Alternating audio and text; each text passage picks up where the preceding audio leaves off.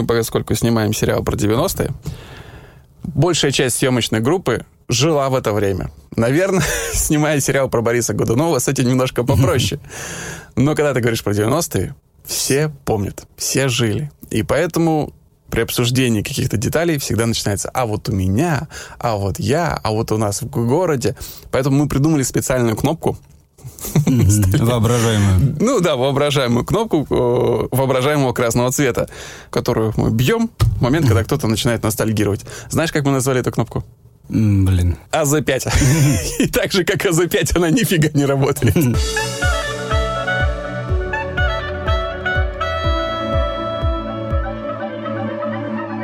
Привет, это авторская комната. Добро пожаловать. Сценарный подкаст от сценаристов и для сценаристов о нашем любимом сценарном мастерстве. С вами Александр Белов. Александр Вялых. Как дела, Санчо? Что-то мы резко начали. Че, я проболел все выходные, поэтому я основательно углубился в Netflix. Что там в недрах? Эйфория. Эйфория мне понравилась. К сожалению, всего пока две серии. Но это такое, знаешь, попытка переосмыслить, мне кажется, скинс, мои любимые. Да, мне тоже так показалось, что это скинс под ЛСД такой.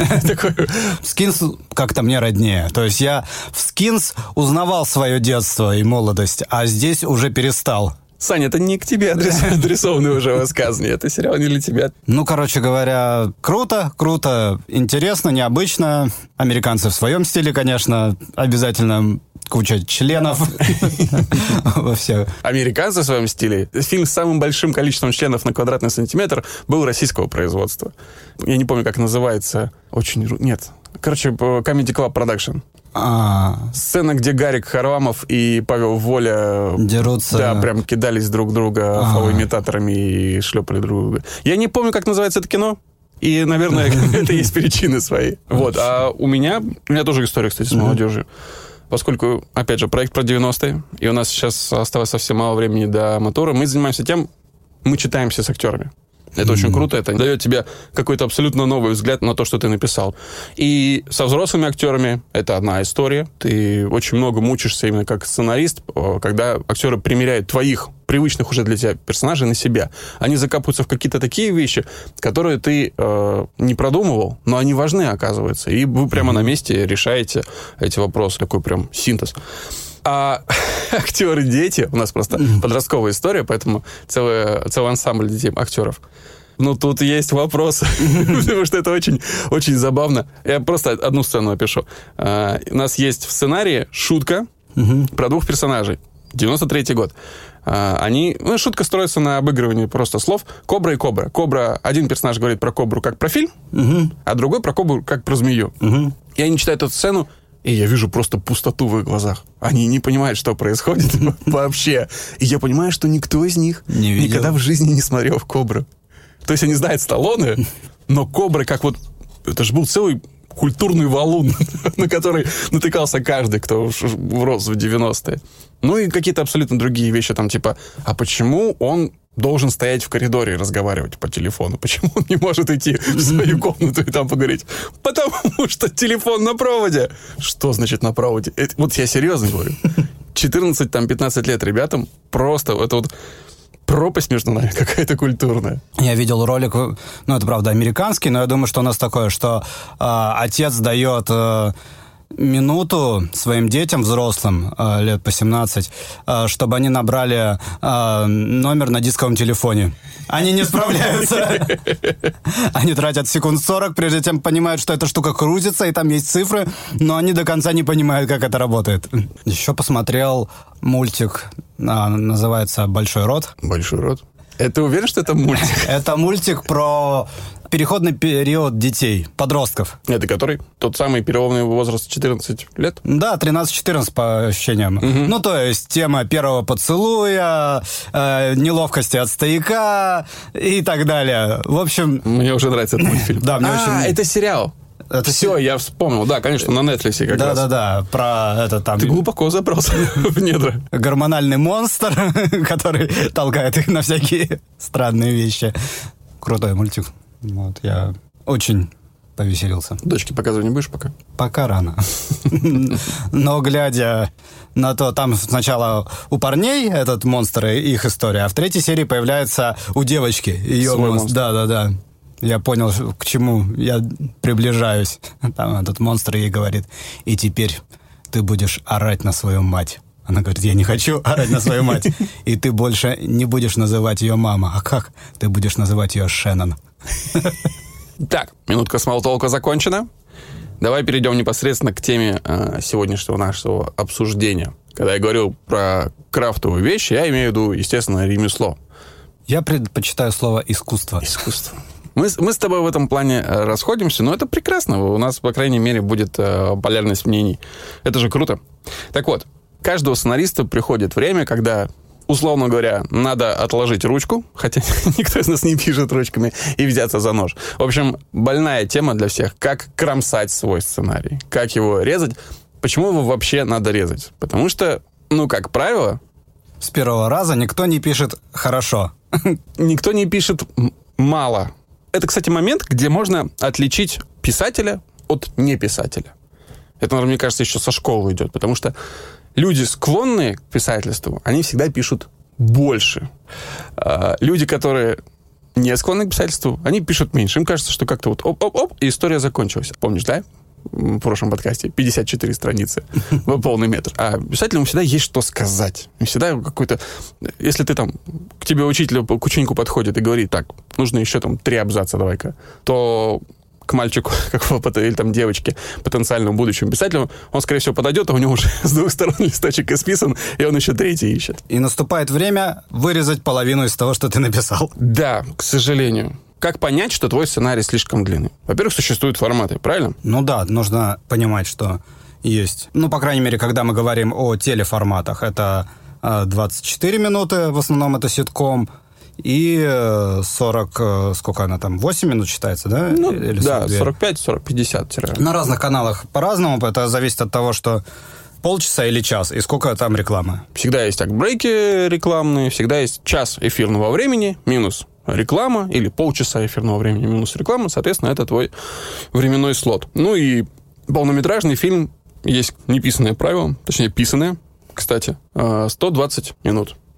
120 страниц сценарий. Потому что есть э, такой стандарт, что одна страница сценария — это примерно в среднем равно одной минуте хронометража. Я даже знаю, что читал, вот пока э, готовился к нашему подкасту, я прочитал, что, оказывается, Warner Brothers и Universal даже вписывали в контракты э, со сценаристами условия, что сценарий больше 120 страниц они могут не принять. Ну, то есть просто накладывают вето на такой драфт и возвращают его обратно сценаристу. Ну вот, я, кстати, не очень э, верю, что ли. Короче говоря, мне кажется, что тысяча знаков минута, он более точный. Угу. Просто исходя из опыта. Потому что, ну, бывают э, короткие диалоги «Привет-привет», оно же американским этим форматом. Как дела? Нормально. Вот у тебя перебросились, и страница пролетела. А бывает описание у тебя действия, где просто кинотекстом исписан огромный кусок. И он занимает не так много места, и это же не учитывает формула страница минута. Понятно, Конечно. что в среднем, наверное, у тебя, когда где-то говорили, где-то бегали, оно само себя как бы аннигилирует. Но точнее, мне кажется, по знакам считать. Я считаю по знакам, с пробелами. Мне кажется, что, во-первых, форматы устарели. Опять же, а, уже упоминавшийся здесь мной Бондинг сериал состоит из семи серий, каждый там по 15-17 минут. 15-17 минут это ни в коем случае не ТВ-формат. Но большинство сейчас э, уже ориентируется на вот площадки. И цифровые платформы, да, предоставляют тебе гораздо большую свободу. Ты уже не сдерживаешься телевизионным форматом. Тебе уже абсолютно наплевать на рекламные паузы. Ты можешь снять одну серию 30 минут, а вторую серию там 45 если у тебя есть о чем рассказать в истории. Потому что ну, всем все равно, просто люди смотрят, они включают Ну да. ноутбук и пошло. Мне кажется, здесь тренд э, задали ребята из «Игры престолов», которые просто клали на формат с, с такой силой, начиная от 45 минут до, по-моему, часа 20. Да, и что самое смешное, они-то как раз это делали на телеканале, на кабельном, но тем не менее на телевизоре. Но кроме того, что форматы, да, устарели, все равно нужен какой-то стандарт, чтобы считать хронометраж. В том числе сценаристу. Если ты хочешь зайти в индустрию, если ты хочешь произвести впечатление на людей, которые покупают сценарий, нужно дать им понять, что ты в этом соображаешь. Ну, нет более, наверное, универсальных форматов, чем там тысяча знаков минуты или страница минута. Они хромают, но они единственное, что пока есть. Либо садиться и пересчитывать. Это, кстати, тоже рабочий момент. А, есть история про Аарона Соркина. Когда он писал социальную сеть, он принес вот эту открывающую сцену Помнишь? Марк Цукерберг расстается со своей девушкой. Они сидят в кафе и... Да, они сначала разговаривают и в итоге расстаются. И она какая-то длинная, там прям несколько страниц она расписана. Но дело в том, что э, Соркин пишет очень стремительные диалоги. Между репликами его персонажей практически нет пауз. И когда ему сказали, что... И Финчер, по-моему, сам сказал, что, типа, это слишком долго, надо вот эту сцену выкидывать или сокращать. Пять минут. Он говорит, нет, это не пять минут. И Аарон сам записал на диктофон то, как эту сцену нужно проговаривать. И у него там вышло в два раза практически меньше. И после этого Финчер это принял, и он каждую сцену со скрипт-супервайзером садился и проговаривал, пока она не уменьшается в нужную длину. То есть договориться надо на берегу до того, чтобы все участники процесса понимали, окей, если ты говоришь, что твоя страница равна 30 секундам, докажи это. Будь уверен в своем материале и знай свой материал. Тогда это работает. Ну, тут есть еще такой момент, что на съемках это всегда больше. Постоянная картина, вот я не знаю, обращал внимание, нет, а, сидит скрипт и говорит на 40 секунд больше, на 30 секунд больше, на минуту больше, на 2 минуты больше, в зависимости от сцены, набегают всегда.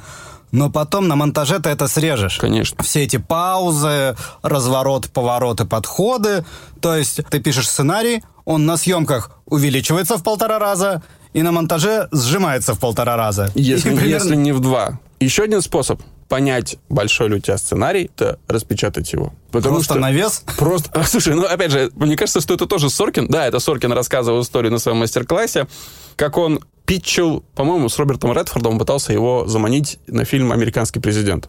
И у него было секундочку, фильм 300 страниц. Он пришел на встречу, а были другие времена, не такие э, продвинутые. Он пришел на встречу с пакетом, в котором лежал просто вот этот вот увесистый ком сценария. И из этих 300, представь, ему нужно было, он в итоге срезал до 120 насколько больно все это прошло для человека, который нес 30 страниц, будучи уверенным, я докажу, что они нужны.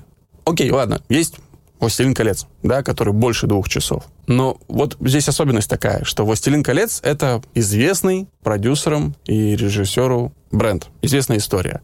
Ну, также, мне кажется, и э, «Мстители» последние, тоже вот вся трилогия, там в районе двух часов, даже больше. Даже с лишним. Я к тому, что многие скажут, что, типа, классные фильмы бывают гораздо больше двух часов. Но это либо именитый режиссер, как Кубрик, которому позволяется снимать больше трех часов, либо это какой-то известный... Никто не примет «Властелина колец» условного в виде спек-скрипта. То есть, если ты напишешь никому неизвестный автор, никому неизвестную историю на два часа там, с, с лишним, то шансов, что ее примут и прочитают, дочитают. В, в, дочитают просто в разы меньше. То есть, если у продюсера будут на столе лежать два сценария, один из них будет там 111 страниц, а другой 207, у меня есть очень большая уверенность, что вот этот он прочитает первым, а вот до этого, возможно, даже не дойдет. А, ты сейчас жестами показывал на радио. Ты показывал две книги жестами. Люди не видели, какую ты показывал. Да, на, на подкасте надо быть э, учитывать свои жесты. Ну, в общем, все поняли, да. Маленький сценарий прочитают, большой нет. Да. Итак, ты написал свой сценарий. И вот он у тебя длиннее того формата, в котором ты предполагаешь, хочешь, чтобы его сняли. Что делать дальше? Ну, резать, причем постепенно. Мучительно больно, чтобы было. Поэтому постепенно. Первое, что ну, я бы предложил, что я обычно делаю, это я структурно бы посмотрел, все ли сцены нужны, все ли линии нужны. Mm-hmm. Потому что часто бывает какое-то колено ненужное, которое тебе изначально кажется, что там есть какая-то эстетика или еще что-то. Но если оно не двигает историю, скорее всего, придется избавиться от него. Но это обычно еще на, на этапе придумывания, но бывает и, и после можно проверять. Ты начинаешь проверять каждую линию отдельно поэтапно. Вот у меня экспозиция, то есть какая-то завязка, усугубление проблемы, поворот, э, неправильное какое-то решение, э, кульминация. Ну, и так ты каждую линию проходишь и смотришь, нет ли там пустых битов. И они могут появиться за счет того, что у тебя, допустим, части экспозиции размазаны, и у тебя в середине стоит экспозиционная сцена, которая не двигает историю ты понимаешь, что без этой информации у тебя дальше история не двинется. Но здесь просто посреди движения истории люди останавливаются и начинают э, задавать нужную тебе информацию. С этим нужно бороться. Наверное, самый простой вариант – это закинуть эту информацию в другую линию, где будет движение. Если эта линия не двигается в данный момент, пока не появится вот эта информация, то наверняка двигается другая линия. Давайте в ту сцену запихаем это. Или еще какие-то нужно искать варианты, но мне кажется, что первые на выход из длинного сценария стоят экспозиционные сцены, которые не двигают историю в середине действия. В начале это еще как-то можно простить, но чем дальше двигается, тем с этим сложнее. Ты сейчас говоришь про вот полноценный кат. Резать как по полному. Я помню, что мы э, в определенные периоды, когда мы сдавали серии на канал, mm-hmm. мы очень часто пользовались косметическим э, сокращением. Я помню, как мы сидели все авторской группы и удаляли точки в, в конце предложений. Ой, это была явная глупость. Но это позволяло сократить страницы. Это визу... Здесь вопрос в том, какую цель ты конечную преследуешь. Одно дело, если ты просто преследуешь цель как работник просто наемный, тебе нужно сдать определенное количество страниц, страниц, да, при этом, ну, сохранить историю. Но ты не хочешь вот ничего из этого вырезать, или ты уже все вырезал, а в формат все равно не вмещаешься, и ты начинаешь хитрить. Ты удаляешь точки в конце предложений. Таким образом, кстати, ребят, вы удивитесь, но можно реально по полстраницы с там 24 э, сократить. Ты где-то удаляешь сокращаешь э, вот в действии, когда у тебя два абзаца, ты сокращаешь в один абзац. Да, ты начинаешь кинотекст сокращать.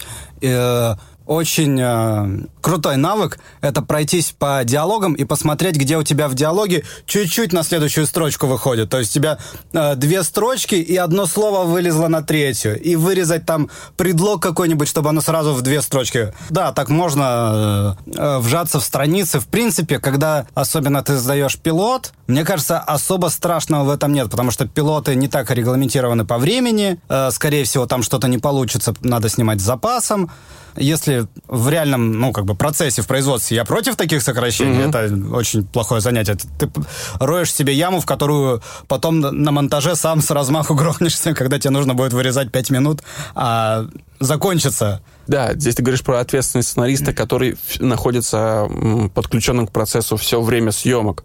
То есть не просто написал, сдал сценарий и расстался с этой историей, и потом где-то увидел на канале, а вот, это я написал. Причем оно, скорее всего, будет выглядеть совсем иначе, чем ты писал. А есть, э, как правило, это касается сериалов, которые сейчас э, создаются, практика предусматривает, чтобы сценарист присутствовал на всех этапах производства, фактически становился креативным продюсером. И, конечно, здесь ты на площадке уже столкнешься с реальными проблемами, если будешь сокращать вот так вот косметически. Потому что в реальности это не даст тебе ничего. Вот я, например, я помню, что я, я сокращал многоточие. Я люблю многоточие. Gosh, I love многоточие. I love typing them and I love reading them. Ну, блин, они реально визуально ну, перегружают э, сценарий. И иногда, иногда их можно сократить. Но по факту сокращение многоточий не слишком много тебе дают времени. Пара буквально советов начинающим сценаристам. Если вы пишете в программе, которая подразумевает э, киношный стандарт, киношный формат, Фейдин, Кит сценарист, Райдер дует. Пожалуйста, пожалуйста, пожалуйста, пожалуйста, пожалуйста, пожалуйста, не меняйте размер шрифта. Не надо сокращать межстрочные интервалы. Не надо вот этих вот хитростей. Потому что даже если ваш э, сценарий примут, и он там, допустим, полнометражный фильм, все те же 110 страниц, и все скажут, о, круто, давайте запускаем в производство. Как только придет второй режиссер или там режиссер по планированию, он все это обязательно кинет в свою программу, переформатирует, и вдруг все это вылезется страшно, а виноватым все равно будете вы, а не второй режиссер по планированию. И, скорее всего, это сильно повлияет на отношение к вам как к сценаристу. А если продюсер не очень наивный, то он это сделает, э, увидит э, изменения формата еще на стадии чтения и тоже все поймет. Поэтому не надо так э, пытаться надурить. Это сыграет против вас. Опять же, я считаю по знакам, поэтому это не сработает вообще никак. А все спецпрограммы тоже считают автоматически. Да, для меня всегда это волшебство, как считают. Ну и всегда помните, что если вы болеете за свою историю, то никто лучше вас ее не сократит. Это правда. Поэтому вы либо можете вырезать сейчас изящно и болезненно, ну, чуть менее болезненно. Но придумать, как это сделать э, по-человечески, чтобы не пострадал смысл. Конечно. Или это сделают на монтаже. Но там никаким изяществом, возможно, не будет пахнуть. Это будет по мясу, и это будет максимально больно, прям ржавой пилой вот так вот ампутировать куски. Это, а это ваш сценарий, помните об этом.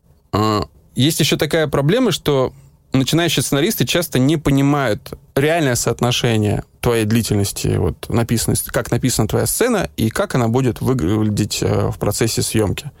Вот как раз эти программы, да, э, хронометраж, который там выдает тебе условный фейдин, он может тебя вводить в заблуждение. Начинающие сценаристы не понимают, ну, откуда им? Потому что большинство из начинающих сценаристов никогда не были на площадке, у них нет такой возможности. Поэтому я помню один из твоих советов, и по-прежнему я его озвучу еще раз. Если у вас есть возможность прийти на площадку, просто кем угодно, скриптом, там, кофе разносить. Если у вас нет там двух ипотек и четырех детей на шее, если вы еще студенты, только хотите связать свое будущее со сценарным мастерством, попробуйте, придите на площадку, вы очень многое поймете. Это даст вам невероятный э, прорыв э, в понимании и в вашем мастерстве.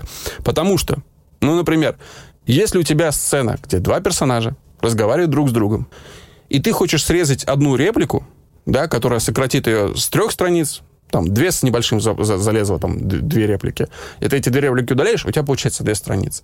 По факту, к съемочному дню это никакой прибавки по экономии времени не даст. Потому что у тебя будет две камеры, два кадра, да, на каждого там а, общий план, средний план, ну, по минимуму. Но стоит тебе прибавить в эту сцену человека с одной репликой, который подошел третьего, и съемочный процесс вырастает в разы. Плюс, мне кажется, еще ты не от... Я просто помню свои первые ощущения ужаса, как у тебя на глазах начинает разваливаться сценарий, когда, когда движения появляются. Потому что в сценарии у тебя написано «подходит». А особенно очень э, часто я попадался на этом. Это «одевается». «Одевается» — это одно слово. А в реальности «одевается» — это две минуты человек. Минут, не знаю, это долго. И хорошо, если с этой сцены, с этого начинается, можно срезать. А если это происходит в, середине сцены, ну, либо э, джамп-кат, как э, любит, например, Жора Крыжовников, да, прям в середине, и его это не смущает. Либо я не знаю, что очень спортивный человек, который одевается, пока горит спичка. Да, то есть надо понимать, что каждое действие, э, это оно в голове представляется быстро, а в реальности там, не, не знаю, наливают суп. Вот эти все параллельные действия, которые мы прописываем в сценарии, они необходимы, чтобы у нас не было просто две разговаривающие головы. Угу. Но это очень медленные процессы. Э, зачастую это сильно сажает динамику. Это надо очень э, хорошо в голове представлять. И умозрительно это сделать, мне кажется, нереально. То есть пока ты не, реально не сталкиваешься с этим на площадке и не видишь, как как это все мучительно медленно начинает происходить, потом ты очень осторожно начинаешь этим пользоваться. Входит в комнату, вот это все. Ты сразу пытаешься отрезать кусочки все. Хореография сцены, и она очень важна. Классическое правило для сценаристов. Входи в сцену как можно позже, выходи из сцены как можно раньше. Оно уже набило скобину, но, блин, оно по-прежнему действует. Например, персонаж моет посуду, и в это время раздается звонок в дверь. Персонаж идет, открывает дверь, там другой, и они начинают разговаривать. Понимаю, там, возможно, ты хотел сдать какую-то жизнь вот этим вот. Моет посуду. Но если это моет посуду никак его не характеризует, никак не влияет на сюжет, не несет какого-то дополнительного подтекста, срежь к чертям. Пускай звонок, дверь открывается. Все, все. Ты сэкономишь реально кучу денег. Продюсер, когда будет читать этот сценарий, он увидит, да, да, каждый съемочный день это огромная стоимость для там, всей группы, шестизначная сумма. Э, и это очень серьезно. Если вы можете такими вещами сократить количество съемочных для, для продюсера, то, скорее всего, ваш сценарий купит с гораздо большей вероятностью. Можно даже вообще же сделать. Входит обратно в кухню и говорит, извини, я тут посуду мою, так что ты пришел? Вот мы срезали один объект. Сразу, Прихожую. Сразу видно опытного сценариста. Короче говоря, если есть возможность, опять же, да, нужно срезать количество объектов. Здесь есть опасность превратить э, свою историю в очень камерную и не совсем зрелищную, но, скорее всего, да. Все на площадке будут очень рады, все, вся административная группа. Но, возможно, это сделает вашу историю чуть беднее. Здесь надо быть очень осторожным. Я бы старался резать э, все вот эти переходы. Прихожая, коридор, э, лестничная клетка, но за счет вот этих кусочков набрал бы себе на полноценную сцену на улице там или еще в каком-то каком-то другом крас- красивом месте. Вряд ли что-то мощного визуально тебе даст твой подъезд. Не думаю, что подъезд у тебя какой-то очень классный. А снять сцену на берегу реки, ну, блин, в разы лучше. Еще один момент важный — это представление персонажей. Надо понимать, что когда ты заявляешь персонажа, это не съемочное время. Этот текст, который пишешь, не влияет на длину сцены. И все должны это понимать. Все М, типа участники. описание. Процесс. Заходит Сергей, т- 54, лысый, картавый. Да, ну, важно понимать, опять же, что 54 э, лысый картавый, это влияет на что-то. А если ты пишешь огромное полотнище, э, 54 лысый картавый в голубом пиджаке и в вельветовых брюках на поясе, то есть ты даешь какое-то чрезмерно нагруженное описание, которое никак не влияет ни на характер, ни на восприятие его. Во-первых, по таким параметрам будет, возможно, очень сложно, там, если у него во внешности какое-то количество, огромное количество описания, возможно, по такой внешности очень трудно будет найти какого-то конкретного актера. И если ты даешь очень конкретное описание в его костюме, прям детальное, ты перетягиваешь на себя а, работу костюмерного цеха, и они не будут этому рады. Потому что, дружок, там тоже художники, они тоже хотят выразить себя. Ну и, опять же, это никак персонажа не раскрывает, а визуальное нагромождение текста может э, для читателя быть очень неприятным. Поэтому сокращай до необходимого минимума. Ну, кстати, да. То есть оно будет написано, оно не учитывается в хронометраже фильма по факту, но читающий увидит просто большой кусок текста, и э, по итогу он посмотрит там по знакам или по страницам, о, много, а у тебя просто каждый персонаж э, сильно расписан. Хочешь их сильно расписать, сделай отдельно Библию, распиши всю их биографию. Да, и докидывай дополнительными файлами, ну, к истории. Или на питчинге расскажи все, что хочешь.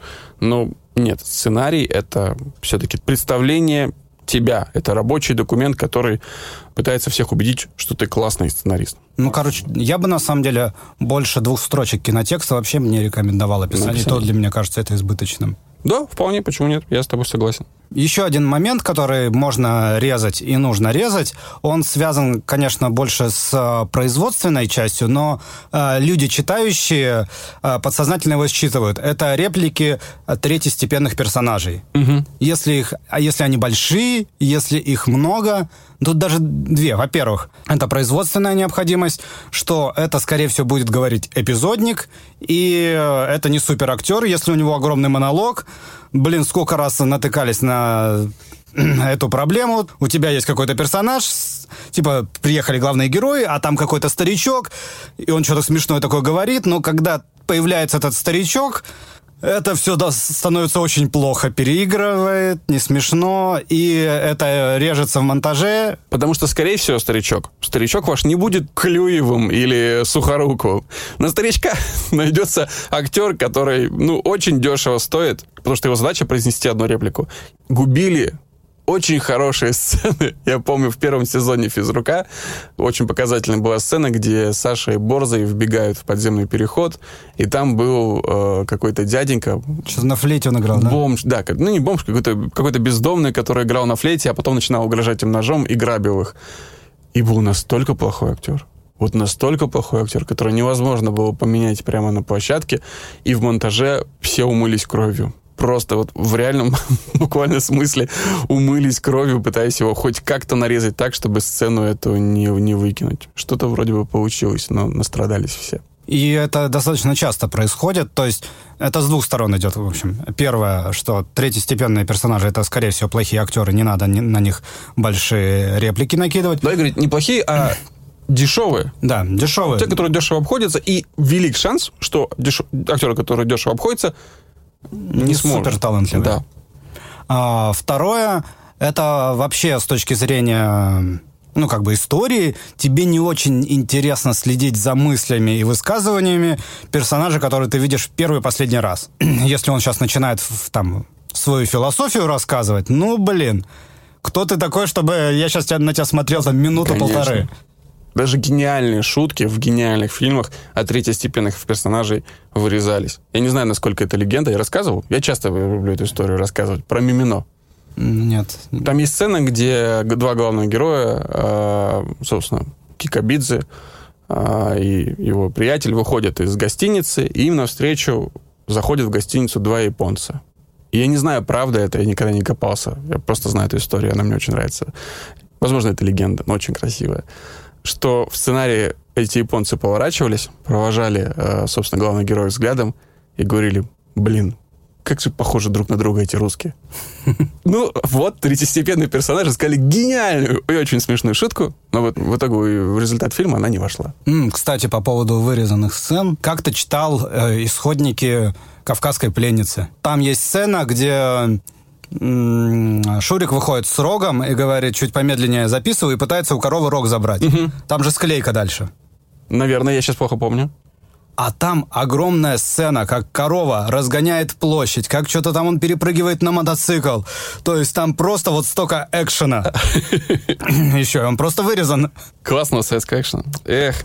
Ты думаешь, он был снят и вырезан? Или он просто не был А, снят? Мне кажется, что он был даже не снят, что в конце они подумали, слушай, а, Скорее всего, да, там что-то пе- пе- пе- перестарался. в общем, Гайдай э, решил, походу, упростить. Это же, ну, на самом деле частый момент такой, что если что-то очень сложно написано, велик шанс, что во время съемок это будет упрощено. Скорее всего, да. Ну, это не значит, что вам таких вещей не надо писать. Иногда э, сценарии продают именно классные, аттракционные, как их называют, сцены. Что-то яркое, что-то классное, масштабное. Ну, не- не- опять, все время пытаюсь как-то э, сбалансировать. Не перестарайтесь, потому что если вы напишете э, «Битву бастардов», ее сразу зарежут, никто не возьмется ее снимать, потому что, ну, тут нужны совершенно другие ресурсы. Но если напишете ее классно, вас попросят написать что-то другое. Попроще. Но Ну, заплатят да. за это деньги. Классическое же тоже упрощение на съемочной площадке. Это э, сцена из Индианы Джонса, где чувак машет долго саблей, он достает пистолет и застреливает его. Это была импровизация?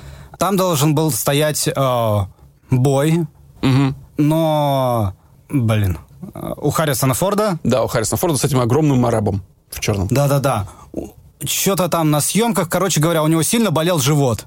О, как. Он сказал, я не могу сейчас участвовать в битве. И они переписали, и это, это гениальное сценарное А давайте я его просто застрелю. Вот так. Почему нет? Это, ну, блин, это сцена, которая вошла в аналы кинематографа. И возвращаемся к э, сокращению. Если сценарий полнометражного фильма, и у тебя там 130-140 страниц, а надо до 120 сократить. Ну, или у тебя серия, Да, и тебе там- 24 страницы, Да, или там 40. У тебя там, да. Ну, короче, чуть-чуть больше, и ты, в принципе, можешь сократить. Но если у тебя происходит ситуация, как вот пакет Аарона Соркина, назовем это так, у тебя 300 страниц, а надо сократить до 120, что делать? Значит, надо вырезать прям сентенциями, огромными кусками. И иногда такое приходится делать. Это очень тяжело. Что может помочь, на мой взгляд? Свежий взгляд. Пригласить другого человека, лучше, если это, конечно, кто-то из индустрии, кто-то, кто понимает в этом, пускай он прочитает, ему будет проще указать на вещи, которые не нужны. Вот я сейчас подумал, еще отличная схема. А ты начни пересказывать свой фильм. Ты увидишь, где ты запутаешься, где запутаются зрители, и скажут, «Ч- подожди, а», и в телефон. Да, вот сейчас, сейчас самый яркий показатель это телефон. Если человек уткнулся в него, значит, что-то в истории не работает. Мне кажется, ну, то есть, по моим ощущениям, вообще можно э, глухонемого человека пригласить. Как только ты сам начинаешь рассказывать и пытаешься это артикулировать, ты, но почему-то в пустой комнате это не работает, но как только появляется человек, ты сразу чувствуешь э, косяки в истории. Надо проверить на собаке. Собака это работает или нет.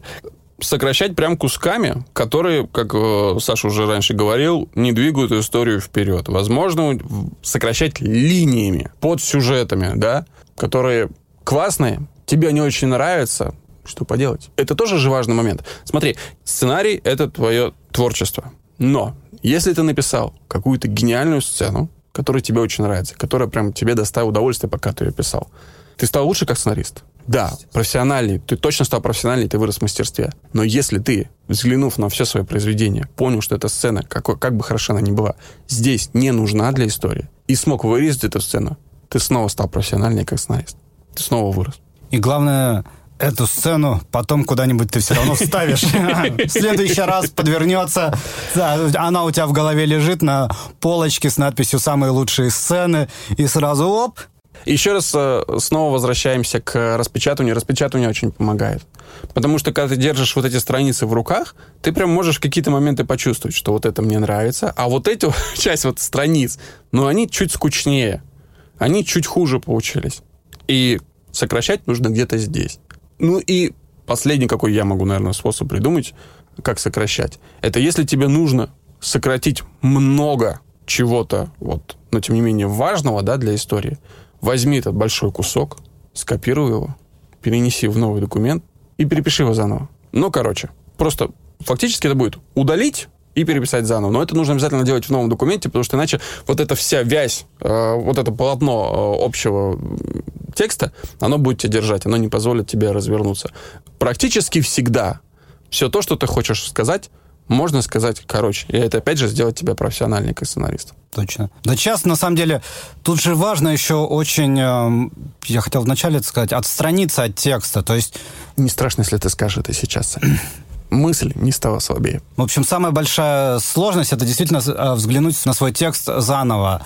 Не знаю, мне помогает, короче говоря, отложить его. Лучше заняться чем-то другим, тоже каким-то текстом, чтобы этот вылез из головы. Вот самое важное, потому что есть большая разница, когда ты читаешь и воспринимаешь информацию с листа, или ты ее вспоминаешь из головы, просто глядя на э, свой текст. Как только ты забыл текст, ты, в принципе, можешь его перечитать заново, и он уже совершенно по-другому будет выглядеть. Ты сразу увидишь какие-то места, которые не очень крутые были, потому что проходит вот эта, ну, некая эйфория от того момента, когда ты придумал, и пока ты работаешь с текстом, она э, все время присутствует, потому что ты все время в работе находишь, она там циркулирует, ты все время обращаешься в мыслях вот к, к этому моменту, и к этому, и к этому. Но как только ты забыл текст, ты можешь перечитать его и, и вырезать все, что в этот раз тебе кажется не таким крутым, как было раньше. Что-то останется крутым, что-то перестанет. Подытожим. Сокращать надо. Косметические сокращения могут вам помочь, но только на короткой дистанции могут навредить. Надо отстраняться от текста, чтобы безболезненно его редактировать. И если есть возможность, Ребят, идите на площадку, это вам откроет глаза на многие вещи. Еще раз спасибо группе PSP за джингл. Еще раз спасибо Дане Кирееву «Летаю» за прекрасное аутро. Спасибо Бубнежный, где мы, собственно, записываем э, все наши выпуски. Э, заходите в нашу группу ВК, все ссылки будут э, внизу. Нас, наконец, э, одобрили в сообщество подкастеров ВК, так что у нас появилась группа, куда мы все наши подкасты заливаем. И слушайте, вот там лайкайте, пишите комментарии и задавайте вопросы, которые мы можем здесь э, в эфире наших будущих подкастов разобрать.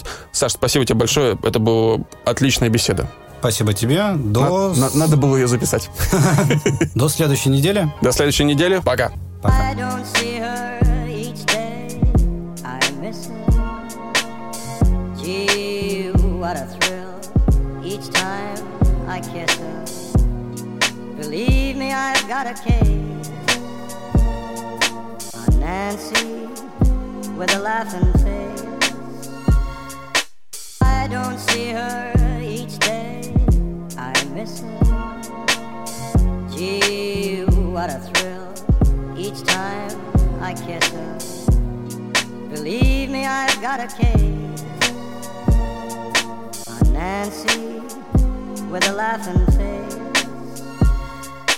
I don't see her each day, I miss her. Gee, what a thrill each time I kiss her. Believe me, I've got a case Nancy with a laughing face.